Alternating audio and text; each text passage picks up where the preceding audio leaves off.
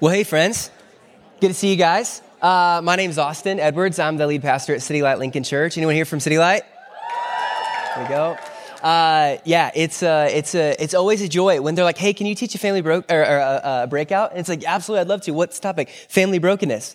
Okay, okay, yeah, that's a, you kind of feel a little bit insecure when that's the topic. You know, you're like, all right, clearly I got some stuff in my past. But uh, um, let me tell you why. Let me tell you why I think they, they had me, uh, they picked me to, to share on this breakout. Um, so I'll tell you some of my story. This will be vulnerable too. I'm just being as honest as I can with you guys.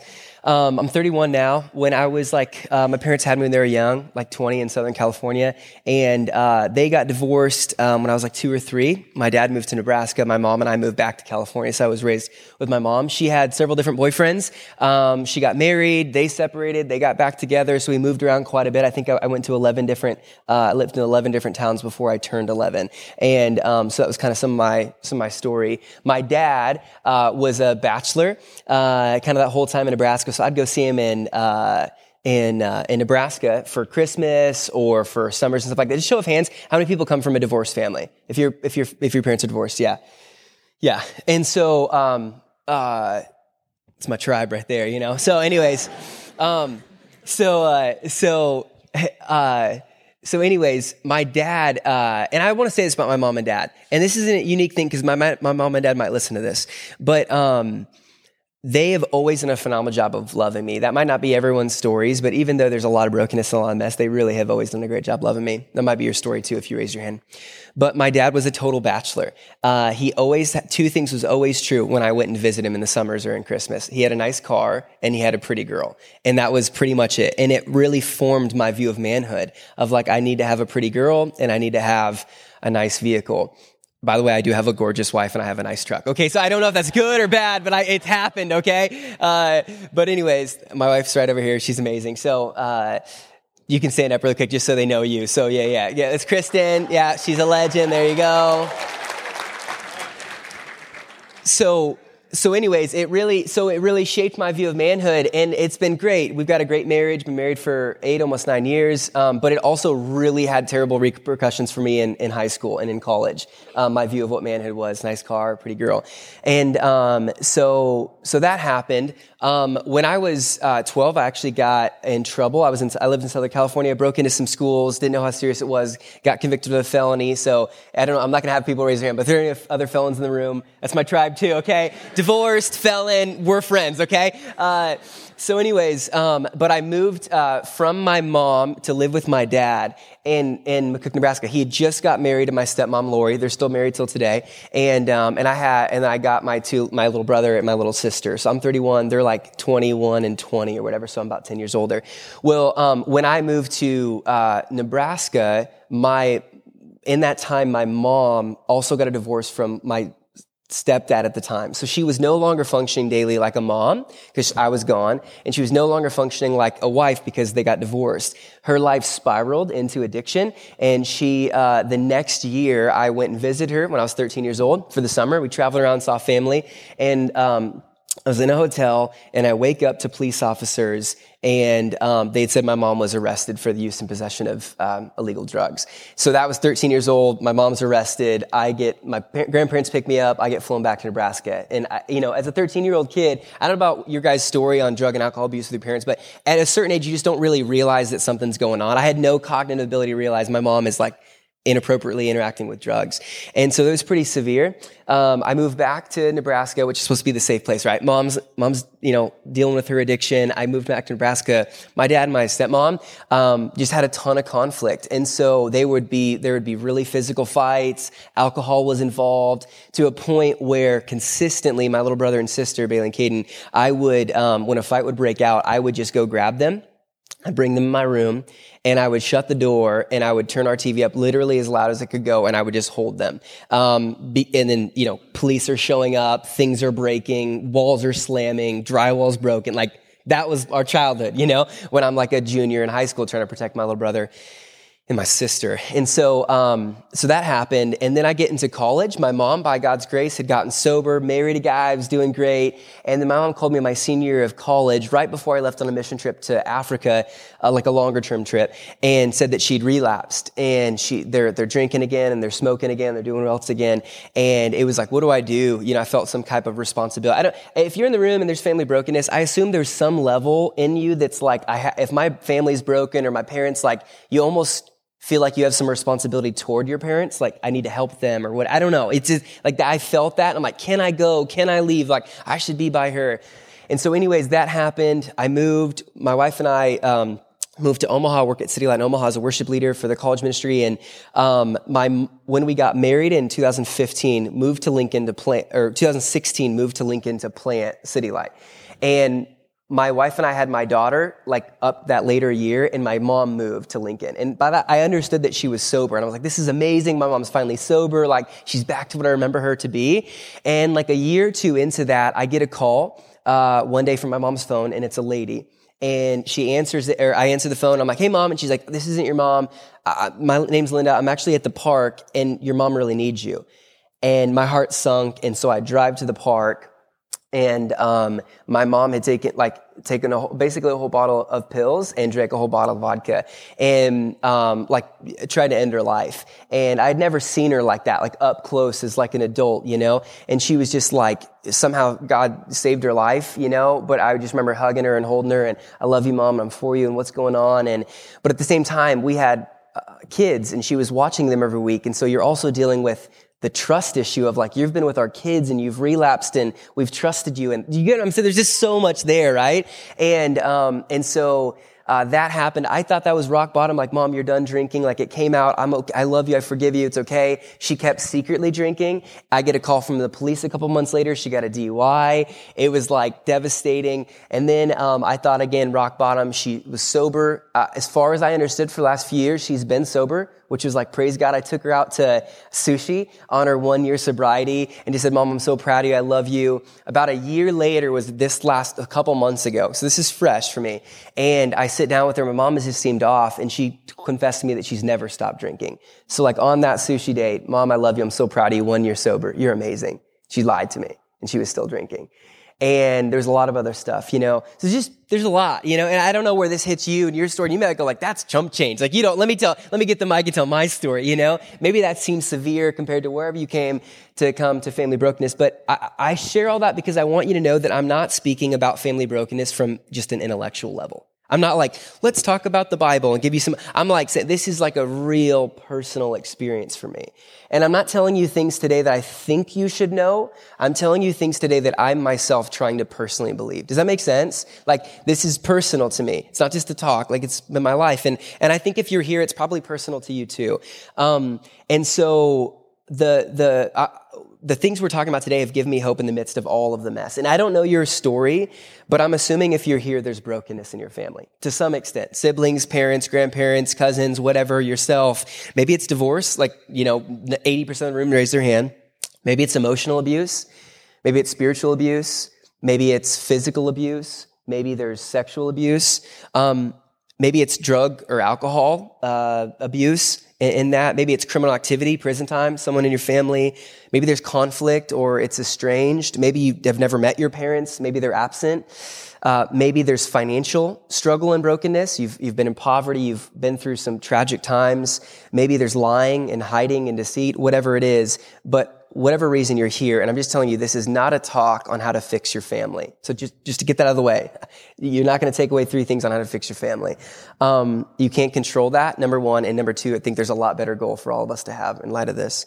Um, so I want to show you four things today. Four things uh, that the gospel has to say about family brokenness. Now, I know, friends, Rob killed it today in the main session. It's like you're in the fire hydrant mode right now. Then you went to a breakout, then you went to lunch, then you went to another break, and now you're here. And so I'm like, thank you for being here. And I'm trying, it just, I, I hope this is effective for you guys. You take this last bit of information, then you get a break, and you got to process all of it. But I'm going to give you four things, hopefully very clear, very tangible, that the gospel has to say about family brokenness. And let me tell you this. If you listen, if you understand these things we're talking about, if you believe them and live them, I promise you, it will shape the way that you see your story, It'll shape the way you see your family. It will shape the way you see your church and it'll shape the way you see your future. Okay. So if we listen, we're on the same page, we leave here taking this in, it'll change all of that. So four things, and I'll go through, you don't feel like you got to jot these all down right now, but I'm going to say four things. Number one, Jesus came from a broken family. Jesus provides a spiritual family.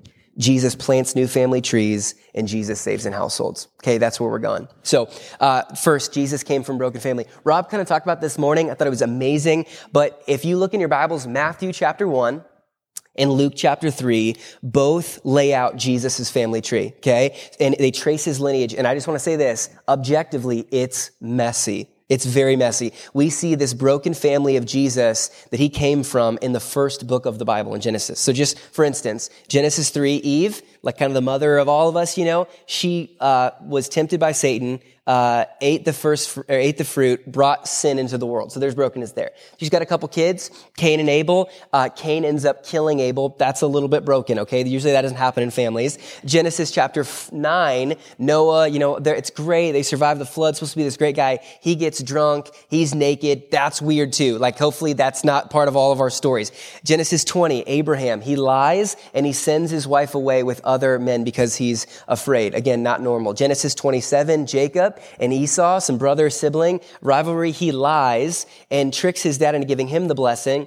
And he also takes his brother's birthright, Esau, away from him. Like that's tragic. Genesis 30, Rachel and Leah, sisters. There's rivalry. There's comparison. There's envy. There's all this stuff. Then you get Genesis 37 and Judah and his brothers fake their little brother Joseph's death and sell him into slavery. Again, so broken, right? This is just the first book of the Bible. We haven't got to Leviticus, Exodus, like all the other stuff. And that we haven't mentioned Rahab, the prostitute, or David, the adulterer and murderer, or Solomon, the sex addict. Like, like this is like there's so much brokenness in Jesus' family tree. And yet, friends, despite all that dysfunction, guess who comes from it? Jesus. Jesus comes from that family. He arrives. The Savior of the world, the unbroken one comes from the broken family. Isn't that beautiful? And why does that matter? I think two reasons for us. Number one is comfort. Okay? Comfort. If you came from a, fa- a broken family, here's the good news. You're not alone. So did Jesus. So did Jesus. There's there has to be comfort in that, right? Growing up, I had a friend, and if you came from a broken family, I'm assuming that most of you guys have this person in your mind, but I had that friend with like the picture perfect home and family, you know? Like they had family dinners together, there was no big drunken fights, they, their parents were together, they like played catch in the backyard, like all the things, and I was like, oh, but he never knew how I felt.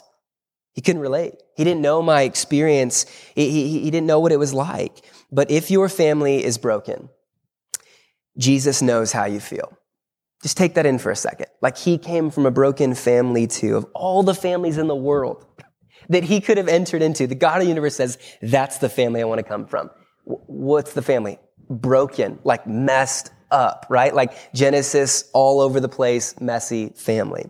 So number one, I think it provides comfort to know he comes from a broken family. Number two, it provides hope. It provides hope. If Jesus came out of a broken family, listen, friends, so can you. Does that make sense? So can you. There's a pervasive temptation for anyone who's come from a broken family to live in that brokenness too. Like, let me just acknowledge the fact that everyone that raised their hand about divorce, there's something in you that probably hates divorce because you've experienced it. And yet there's also something magnetic in, in, in, us toward divorce because we've experienced it. You know, if there's drug and alcohol abuse in your family and your parents, you're like, I hate it. I hate how it affected me. But there's also some level of magneticism toward those things because you've seen it or anger and abuse. And I'm telling you, like the things that we've, after, this is our example. Guys, this is all we grew up with of knowing and seeing this is how a dad treats a wife.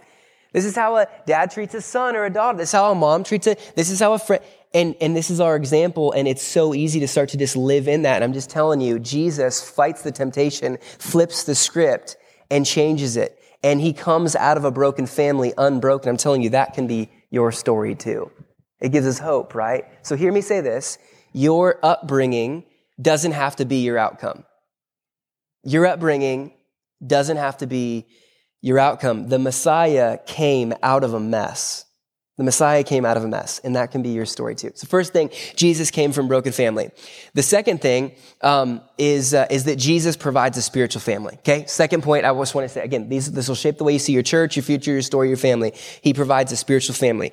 Remember that friend I grew up with that had the perfect family? And if you're just in your own envisioning who that friend was, you're like, I wish I had that, you know? I remember as a kid envying that story, like wanting it, wanting those parents. And uh, you may feel the same way. Maybe your dad was, um, was distant, busy with work or travel or whatever, and you saw dads that were present. They showed up to your friends' games. They, they said, I love you to them. They hug, and you, and, you and you saw dads that did that, and you're like, man, I wish, I wish that was my dad. Or maybe your mom was really critical of you um, and um, just unaffirming, just hard on you. And you saw other moms that were affirming and caring and gentle and kind. And you thought, I wish, and you saw that other mom, was, I wish that mom was mine. Or maybe your mom and dad weren't in the picture and you just saw other moms and dads. You're like, I wish I just had literally a mom and dad that were present for me in this moment. I don't care if they're great. I just wish they were here. Or maybe your siblings, you don't have any siblings or your siblings are gone or whatever else. And you're like, ah, oh, man, I just wish I had siblings. Here's the good news of the gospel. Jesus gives you something so much better than just a different family. In the gospel, Jesus gives you a new spiritual family. You've got to understand this. It's life changing. Uh, and this new spiritual family happens in two ways. Number one is adoption, and number two is togetherness. So adoption, okay? Uh, a couple verses just to kind of wrap our head around this adoption. Galatians chapter 4, verse 5 says, So that we might receive adoption as sons. Uh, 1 John 3, verse 2, Beloved, we are God's children now. Uh, Romans 8, 16, God, the Spirit bears witness that we are children of God. So Rob talked about this earlier, and I love this point that the gospel has both vertical and horizontal uh, uh, implications, right? Vertical, us and God were reconciled, and he's saying horizontally, we should be reconciled to one another. But in adoption, the gospel has both vertical, spiritual uh, implications and horizontal, uh, relational implications. You ready? So spiritually, vertically, what does adoption mean? Adoptions mean that God adopting you means you're his, you're his daughter. He loves you. He's crazy about you. You're, you're his son. He, he's like, that's mine. Like, he, you're, you're literally adopted into his family. Praise God. It's a miracle, right? That's the beauty of the gospel is that you get a father that loves you and is crazy about you. But relationally, check this out, friends. Don't miss this. Adopting, God adopting you means that if he's your father, guess what? You get new siblings you get new siblings. You catch, you catch what I'm saying? Like the people in the room, I've got some brothers and I've got some sisters, and they're, uh, this huge family of God is from people of every tribe and every tongue and every nation around the world. You get a father, amen, awesome, and you also get tons of new siblings, right? Isn't that beautiful? And he, uh, we, we studied this this morning in Ephesians 2, verse 19. Paul refers to Christians as the household of God, the family of God. And so my friends Nate and Becca, my wife and I, like best friends, they adopted a son named Isa. And uh, it's a beautiful story. And I was there in the courtroom the day they adopted Isa. It was amazing. Like, what a picture of the gospel, right? Like, literally, his story is so sad and so broken. And yet, this amazing family is going, I, I love you. I, I, I, want you in my family. And so they adopt him. The judge goes, Here's your new name. Here's your new family. It's awesome. Now, Isa, that day, my little nephew, didn't just get new parents he got new siblings, right? Malachi and Zeke and Roman. Like in that courtroom, it wasn't just his parents that embraced him and said, Oh, welcome to the family. Guess who else embraced him? Roman and Zeke. It's beautiful. In that courtroom, it wasn't just his parents that adopted him, it was also his brothers. That's a fuller picture of our adoption. Does that make sense? So you can't, you don't have the ability to just talk about your adoption in light of, of you have a new father in heaven. You also have new brothers and sisters. That we get a loving father in a big spiritual family. And so that's adoption. The other one is togetherness in this idea. So this is how this new family plays out. So uh, we're studying through the book of Acts at City Light, and I just want to look five five chapters. This is just the mention of together in every single chapter so far. Acts 1:14, all these with one accord were devoting themselves to prayer together. Acts 2:44, all who believed were together and had all things common. Acts 3:11, all the people ran together to them in portico, uh, Simon's portico. Acts 4:24, they lifted their voices together to God. Acts 5:12, they were all together in Solomon's portico. Do you see the pattern? This word together pervasive in this new church that this new family that God is birthing in Acts. In Acts chapter 2, they sell each other's homes to provide for each other and make sure you're okay, I've got your back. In Acts 2, they're breaking bread in each other's homes, they're having meals together, they're worshiping together. In Acts 4, there's persecution that comes and they rally together and pray. Doesn't this sound like the dream family? The family that all of us want that's described in Acts? Like this family, um, uh, they, they, they're together often. They're sacrificing for each other. They know each other. They're with each other when hard times come. Togetherness is the word that marks the new family of God. Your spiritual family. Now, um, when I was in college, I was involved in Cru, Campus Crusade for Christ. Loved it. God did amazing things through my life in Cru. I'm so thankful. But all my friends and I never really gotten plugged into a church. Okay, does that make sense? Like, we, Cru was our church, if that makes sense. And there might be some people in here that are part of Salt Companies back home, and Salt Company is your church. And I'm just telling you, like, that's not a good idea, okay? Like, we never had, we just had Cru. And so, what I found out, I didn't know this problem, but after we graduated, a lot of my friends that I was leading Bible studies with, uh, sharing the gospel with, like, alongside, they started falling away from the Lord, not walking with Him anymore. And I was like, what's going on? But I had realized that none of us knew how to walk with Jesus in a multi generational reality. All we knew was college Christianity, right? Which meant I know, I, I just know how to be in fellowship with other Christians that are my same age, with my same struggles, in my same life season, in my same culture. I only know what it's like to be a part of a church, or part of hearing messages that just have to relate to 20 somethings, right? And so when you get into, I don't know what it's like to worship with older people or little babies crying. Like that's weird, you know? And so all my friends started to fall, and we're like, what's going on? Friends, that's why I love pastoring a church and being a part of the SALT network right? It's a family of multi-generational churches, not just reaching college students, but of every generation reaching college students. Amen? Like that's what we love. And I'm telling you, you have no idea how significant that is. I wish I had that when I was your age. And so, um, there's a uh, there's a girl in our church named Chloe. I don't think she's in this breakout. She's probably a different one. But um, but my uh, my my wife disciples her. She's in she's a salt leader. My wife leads a D group, and Chloe's in it. Chloe serves in our kids ministry in the kindergarten or the first grade room, and my daughter Gracie is being discipled by Chloe. And there's a woman named Linda in our church that's helping disciple and lead my wife. Does that make, it's like this beautiful Linda, Kristen, Chloe, Gracie, like that's, you're talking a 70 year old, a 30 year old, a 20 year old, a seven year old. Like it's beautiful. I'm telling you, that's the kind of family. That's what I'm saying. This changed the way you see your church. Like, wait, this is my family. These are the people that I can be a part of. When my wife and I were engaged, some of you guys are engaged, um, uh, we had premarital counseling with a couple named Jack and Linda, and it was like the first time I'd ever witnessed a gospel centered marriage. It was, I was like, this is profound to me. And I had never got, but in my church, I got that experience with Jack and Linda to see what I didn't get to see growing up. And so you get this new family. Now, uh, here's, here's what you, you want to know what Jesus said about who his family was? This is great. Just like, hey, Jesus, what do you think about your family? Uh, this is in Matthew uh, chapter 11, or chapter 12 verses 46 through 50. This is what Jesus says about his family. While he was still speaking to the people, behold, his mother and his brothers stood outside asking to speak to him. But he replied to the man who told him, Who is my mother and who are my brothers? And stretching out his hand, he, tor- he points towards his disciples. And he said, Here are my mother and brothers. For whoever does the will of my Father in heaven is my brother and mother and sister. Dude had, Jesus has his literal mom and said, like, that had to cause a little bit of like a, ah, Jesus, uh, come on, man. Do you want to give us a little respect? He's like, you're not my family actually because you're my family. This is my family because they're my spiritual family. And there's this saying, I'm sure you, some of you guys have heard it, that blood is thicker than water. Have you guys ever heard that? Um, and it's this idea that like, hey, your family comes first, like not your friends, like your fam- blood is thicker than water, which is awesome, right? For Christians, we don't share the same physical blood as other Christians. I don't have the same blood as any of you in the room. I do with my brother and my sister and my mom and my dad. Um, but how were we brought into the family of God? By Jesus' blood. By the thick, sacrificial blood of Jesus. How much more meaningful is having Jesus' blood in common than having real DNA blood in common, right? The other Christians share the same belief and the same blood that was spilt on the same hill. Like blood is thicker than water and Jesus' blood is more meaningful than familiar blood, right? And so let me just tell you, this is important. Maybe you had a dad um, maybe you maybe you had a dad that was absent and and and hurtful and and and just just like all of it, just not good.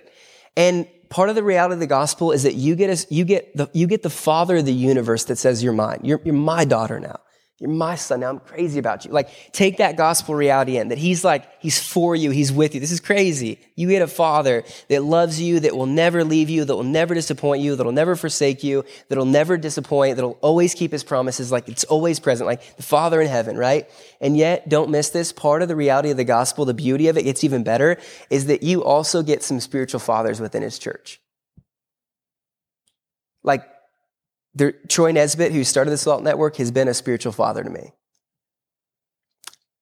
Tom Rempel, Bob Walls, elders in our church have been spiritual fathers to me. And I'm telling you, man, yes, part of the gospel, you get the Father in heaven. It's amazing. Sometimes it's just ethereal. Sometimes it's like, I know he's my Father. I haven't seen him. But when you get around guys, older men that really love you and are for you and are investing in you, you're like, man, you kind of feel this sense of like, you're kind of like my, my spiritual dad, if that's okay to say, you know, they're like, come on in, you know, it's beautiful. Women, and men too. Some of us have really broken moms that are just hard stories where they were critical of us and hard on us and the reality of the gospel is that you also get spiritual mothers in the church, older women to care for you and lead you and love you. And, and, and there's a woman named Tish that's been that for my wife and just called her out in her beauty and, and the way that God's designed her. It's been awesome to see, right? And guys, by the way, 20 years from now, guess who's going to be the spiritual moms and dads of churches? You.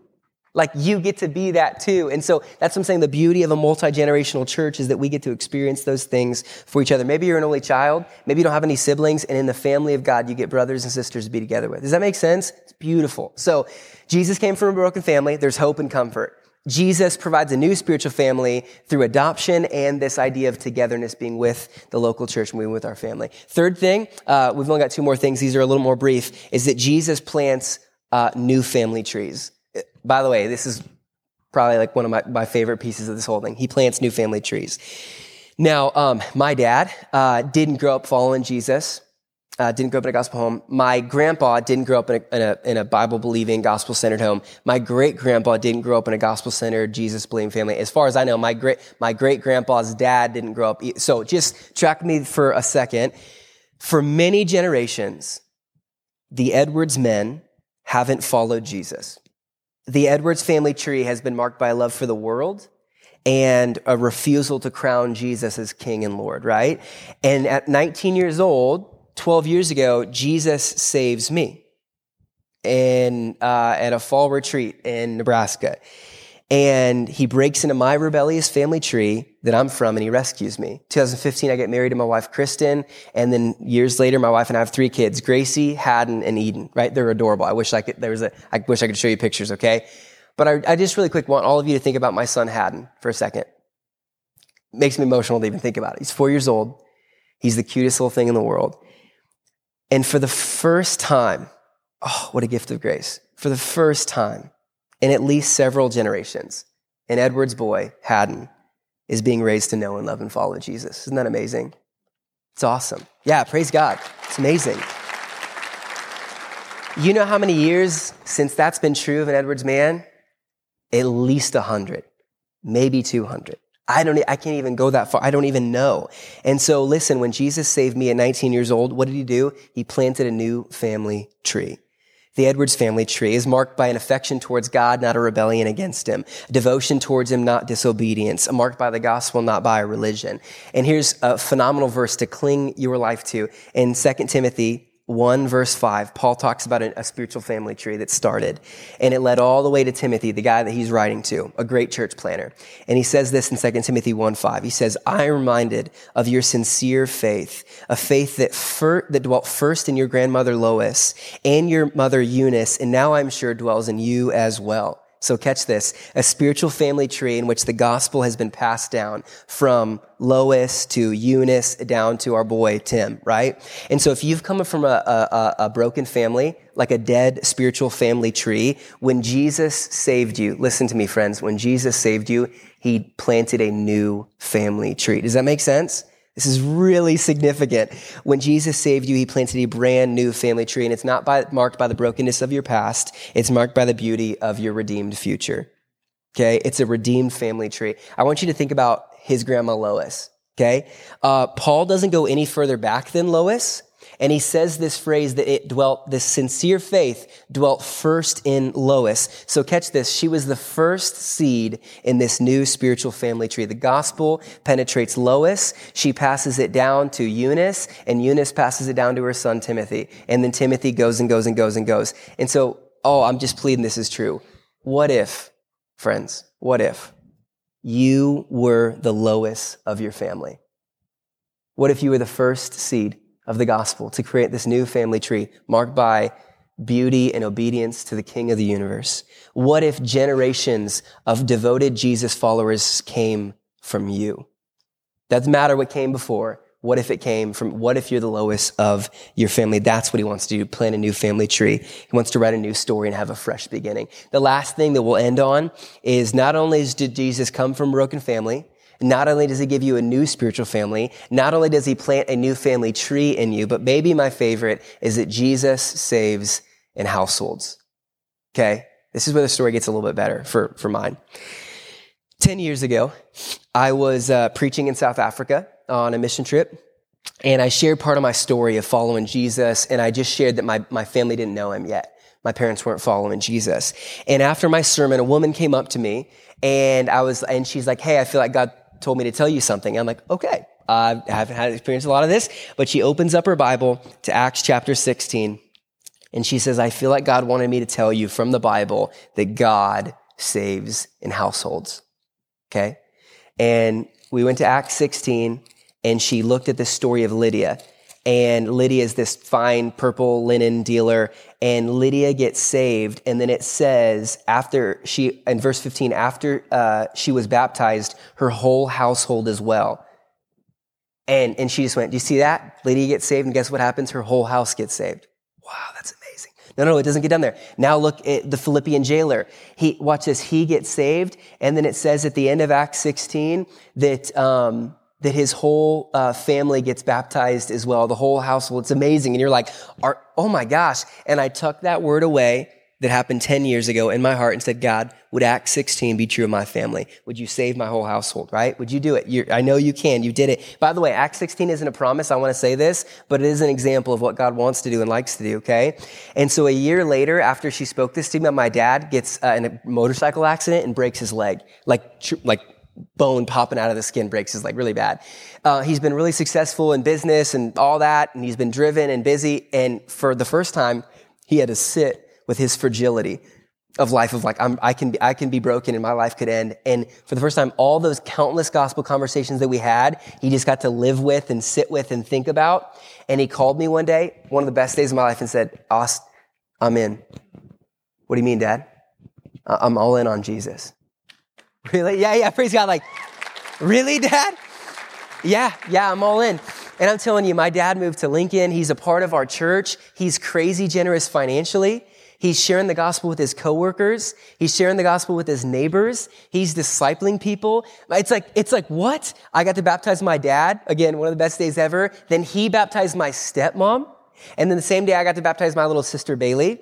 And then my brother Caden just texted us yesterday and said, I want to get baptized this year. Crazy. Like, like that's my whole family. All right, it's awesome. Um, and then my mom, you guys know the story of my mom, in the midst of all the addiction and all the pain, finally stood under the waterfall of Jesus' grace, washing away all her sin and all her shame. And she tells everyone she knows about Jesus. My grandma gave her life to Jesus at my wedding, and my dad has prayed for my grandpa to get. I mean, it's just like wild, you know? And I'm telling you, this isn't a promise. This is an example. It's a story of this is what Jesus loves to do. And I have to tell you that Acts 16 happened in my family. It's amazing. But to be clear, uh, my family's still messy.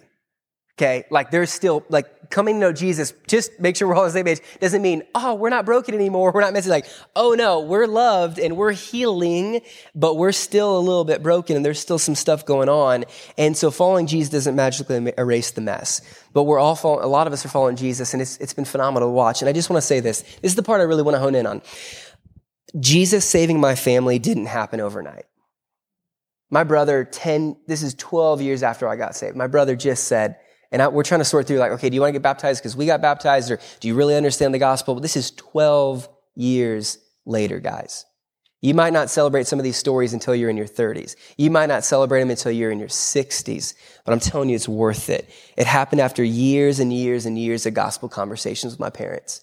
They weren't judgy. They weren't shoving them down their throat. They were just, they were just I, am being captivated by the Father, and I need to tell you about Jesus. He's amazing. And here's the thing, guys. I'm so convinced. This isn't this this kind of evangelistic. I'm so convinced that a major everyone who's who isn't following Jesus, the reason they're not following is because they have a wrong view of who He is. Does that make sense? Like, if you really knew who He was, I think you would say yes, right? And, and it's like for your family, God's going to use you. They might be, you might be the only opportunity that your family gets to kind of hear the gospel and he wants to save in households. And so just those moments where you're like, how can I talk about Jesus? You know, I'm not weird or awkward or whatever. I'm just going to talk about him because he's part of my life and I want you to know who he is. It also happened after years and years of them seeing Jesus change me, by the way. Like they saw that there was real change. Am I broken? Absolutely. Did they see my sin? Absolutely. But they're like, okay, this guy is really devoted. And when you guys go home for Christmas break whatever, and your parents see you, and if they don't know Jesus, they're gonna be like, whoa, I don't know if this is a cult or something weird, but like, you're changed, you know? And you're like, and it's all about this guy, Jesus. He wants to do the same thing in your story. I'm telling you, they got to see that. And so it happened after years and years. So my gospel conversation, my example of my life, and it happened after years and years and years of begging God to save him. I mean, I, have been on my knees for years and years and years. My brother, Caden, still, I'm like, my grandpa, like, I'm not 100% sure. And I'm telling you, like, beg the Father, like, ask him. I know he wants to save. It's like, God, you want to do this, right? Yeah. Keep asking him. And so I just want to say, in light of God saving households, be patient. Like, trust the Father. He wants to do something great. So listen to me. Not only can you be the Lois of your family, and I think a lot of you will be, be the first seed in the new family tree that God plants. But you can also be the Lydia or the jailer of your family and seeing the rest of them saved by the gospel. Amen. Wouldn't that be amazing to see that happen in your guys' lives? I just know He can do it. And so the gospel has something to say about your broken family. Like that's, that's like he doesn't stay silent. And all these things culminate into this beautiful reality that God wants you to know that he came from broken family. Jesus could have come from any family. He chooses this broken family to come into. And two, Jesus gives you a new spiritual family, friends. Not only did the Father adopt you as his own daughter and son, but he also adopted you into a beautiful family of brothers and sisters, giving you spiritual mothers and fathers in the local church and a multi-generational family to be a part of, to be together with, to mourn with, to cry with, to grow with, to be a part of. Jesus also, when he saved you, planted a new family tree. Like, hey, this is not going to be marked by the brokenness of the past, but by the beauty of the future. He wants to see something amazing. He wants you to be the new Lois or the Eunice or the Timothy Of your family, the first seed that gets to spark this great movement of Jesus followers. Jesus followers can be awesome. And then Jesus saves in households. Like he wants you to know, like I want to saturate your whole family with the gospel. I didn't just save you for you. I saved you for her, for him, and I want to do something magical and amazing and miraculous in your family. So that's what I got for you guys. I love you guys. I'd love to just end by praying. Uh, I know there's some stuff. This is a little bit early. I think we got a few minutes, so I think it'd be good. You guys have been taking in enough. I don't think we'll use up the rest. So I'm going to pray, and then we'll get out of here. Jesus, thank you for who you are. Father, thanks for choosing us. Oh, it breaks my heart. Um, to just imagine the brokenness represented in this room. Um, maybe some do have good families and they're just wanting to learn and deal with something different, but I'm sure there's a lot of brokenness in the room. And my heart mourns that, that you didn't design, that wasn't your natural design to have these broken families. And yet we've lived under them, and men and women in this room have suffered under abusive dads or absent dads or hurtful moms or manipulative moms or hurtful siblings or abusive uncles or grandparents, whatever it is. And I got I'm just so, so sad and heartbroken over that reality. This, this talk doesn't make that feel better. This talk doesn't erase the pain we've endured. It doesn't erase the suffering. It doesn't magic erase anything.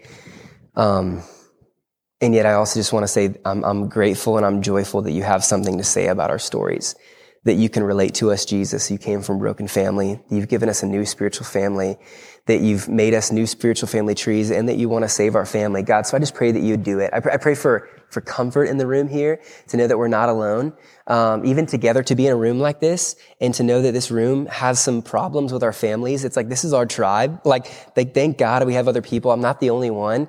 And, uh, but also just hope to say, God, you've written new stories and amazing stories, and, just praise God for, for the Haddons, you know, the second generation of followers of Jesus that are just going to start this new amazing. I pray that you'd give us that, God, that we would be, that in this room represented would be new redeemed mom, moms and dads 10, 15, 20 years from now, or whenever you want it to do. That in this room represent moms who say, I'm not going to be like my mom. And I'm going to be a mom that's committed to the gospel and that is holistically just following Jesus and caring and nurturing her. Dad, men in the room, they're saying, I'm going to be, I'm not going to be like my dad. I'm going to be like my father in heaven. And I'm going to be a present dad and a, and, and a caring dad and a gentle dad. And that we would just be, that you would redeem it, God, and that we would raise our families to know you and love you and care for you. And, And that God, I just pray this room would just have this evangelistic zeal and this hope to say some of the hardest people in the world to share the gospel with are our family members. And yet I pray, God, that we would just beg you to save them. Like right now, all the family members represented that don't know you, just to pray and intercede for all of them. Would your kingdom come as it is um, in heaven, just like in, in our families, God, would your kingdom come? So would you do a great work and would we get to see it? So give us patience, God, as we endure this. Give us hope for our future. Change the way we see our story. Change the way we see our families. Change the way we see our church. Change the way we see our future and give us the gospel hope in the midst of a really messy situation. So we love you. We're grateful in your name. Amen. Love you guys. Have a good break.